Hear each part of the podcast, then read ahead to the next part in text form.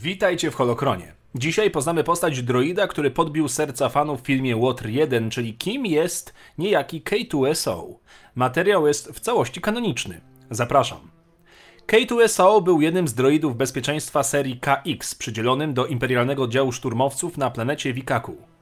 K2SO usłyszał hałas w pobliżu wycofanego ze służby krążownika Imperial i tam spotkał agenta rebeliantów Cassiana Andora, którego od razu aresztował. K2SO i Andor walczyli ze sobą, dopóki Kertas i Rismor nie znaleźli jego wyłącznika awaryjnego. Cassian następnie próbował wyczyścić pamięć, jednak tylko 29,73% pamięci K2SO zostało skasowanych. Droid nie działał do końca poprawnie, ale zaczął finalnie traktować Cassiana jako nowego pana, tracąc kolejne resztki pamięci.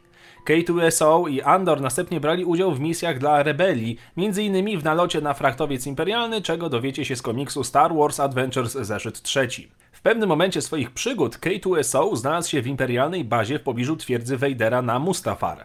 Niedługo potem przelotnie spotkał R2D2 i C-3PO na Jawinie 4. Później droid brał udział w misji odnalezienia Jyn Erso, której historię znamy oczywiście z filmu.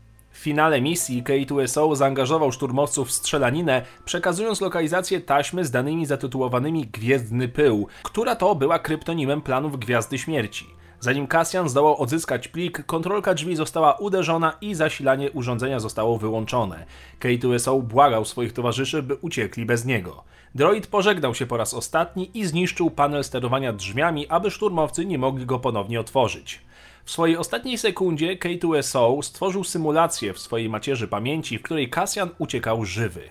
Wiedział, że to niemożliwe, ale sprawiało mu to radość.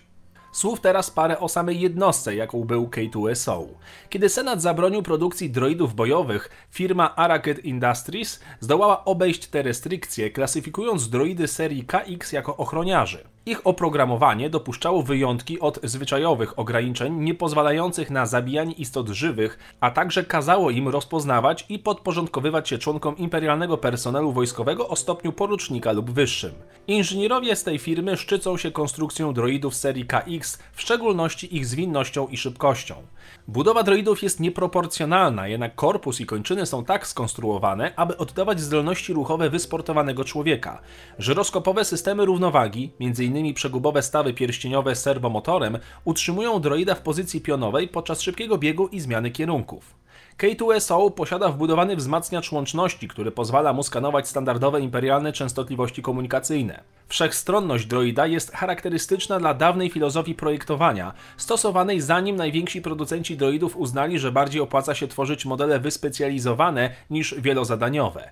Humanoidalna sylwetka i chwytaki pozwalają K2SO obsługiwać różne narzędzia i niestrudzenie nosić sprzęt. Jego moduł kognitywny ma zaprogramowane specyfikacje ponad 40 imperialnych statków transportowych, dzięki czemu jest też sprawnym pilotem.